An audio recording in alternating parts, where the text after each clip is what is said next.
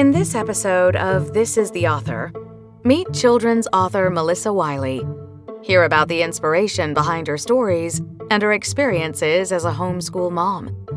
Plus, discover the joys of reading aloud together with Melissa's favorite family audiobooks and her recommended summer listens for kids.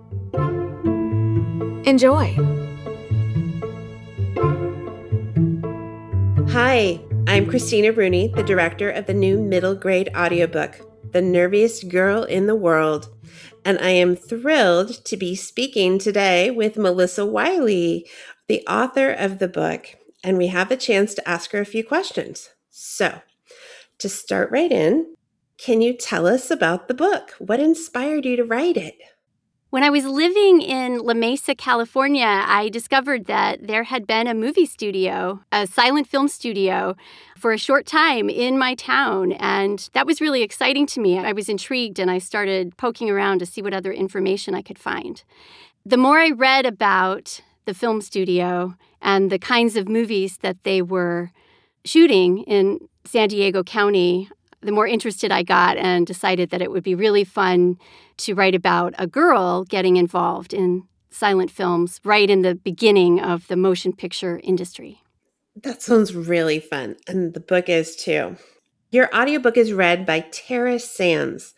What do you think it'll be like to hear Tara narrate the entire novel? I am so excited to hear how she does all the voices. I love doing voices when I read to my kids. And they were very excited when I told them about the different types of voice work that Tara has done, including I know that she's done some Pokemon voices. And so there was a lot of excitement in my household over that. yes, she's the voice of Bulbasaur. So that's fun. All right. You also read the author's note in the audiobook. What was the experience in the studio like? It was my first time in a real recording studio, so super interesting to see how everything worked and awesome learning opportunity for me. Recording the audiobook is the first outside the house thing I've done since the pandemic. well, that's a great first thing. That's a great reason to get out of the house and get out in the world again. It's a great start back to normal life.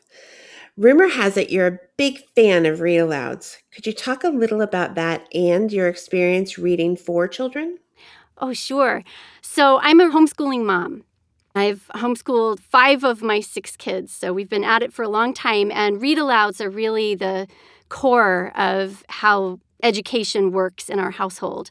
We read fiction, we read nonfiction, we read plays and poetry. So, read alouds have just been a huge part of everyday life for me since I first started having kids. And the more I read, the more I enjoyed. I was a drama major in college, and so we had to learn lots of different dialects for voices. And so it's fun to do those voices for my kids. And then when I started visiting schools, reading my own books aloud, it was really fun to just sort of ham it up and get to throw myself into all of that. I really like to promote read aloud culture. We keep reading even when the kids are reading themselves. They're old enough to read, but read alouds are still really fun and a great way for a whole family to learn together. I agree completely. And so I have to ask are you an audiobook fan? Yes, I am. Is there an audiobook that was your gateway to the format? And where is your favorite place to listen as a family? Those are such fun questions. Quite a few years ago, I was spending Saturday nights with one of my daughters. We would have this special, we called it an art date. Actually, we're still doing it. She's 15 now, but she was teeny tiny then. And we started listening to Roald Dahl's novels on audiobook. And Matilda, I think, was the first one that we listened to. And it was just brilliant. It was so funny. It made the book even better than this book that I already really loved. So then I was hooked. My favorite way to listen to audiobooks now by myself I love to embroider. I do a lot of stitching, and so I like to put an audiobook on and listen while I'm stitching. That's wonderful. If you had to recommend one audiobook for summer listening for kids, what would it be and why? I would recommend Tristan Strong Punches a Hole in the Sky by Kwame Mbalia. I just listened to it on audio, and the book is amazing. It's a wonderful book. These epic adventures of African and African American gods and the audiobook, oh my goodness, the narrator is just fantastic. One of the characters is called Gum Baby, and his Gum Baby voice, I was crying laughing every time she was talking. Just so funny. That's wonderful. What a great suggestion. Thank you so much.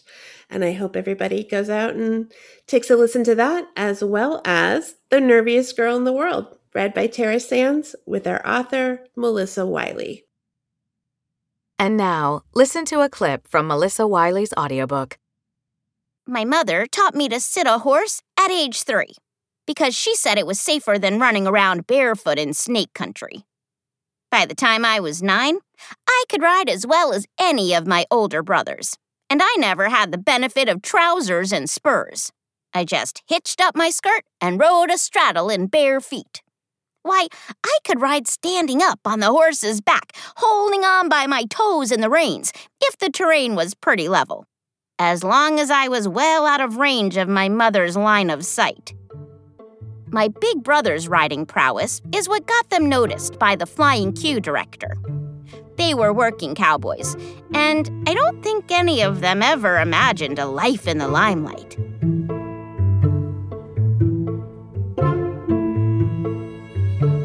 This is the Author is a production of Penguin Random House Audio. Thank you for listening.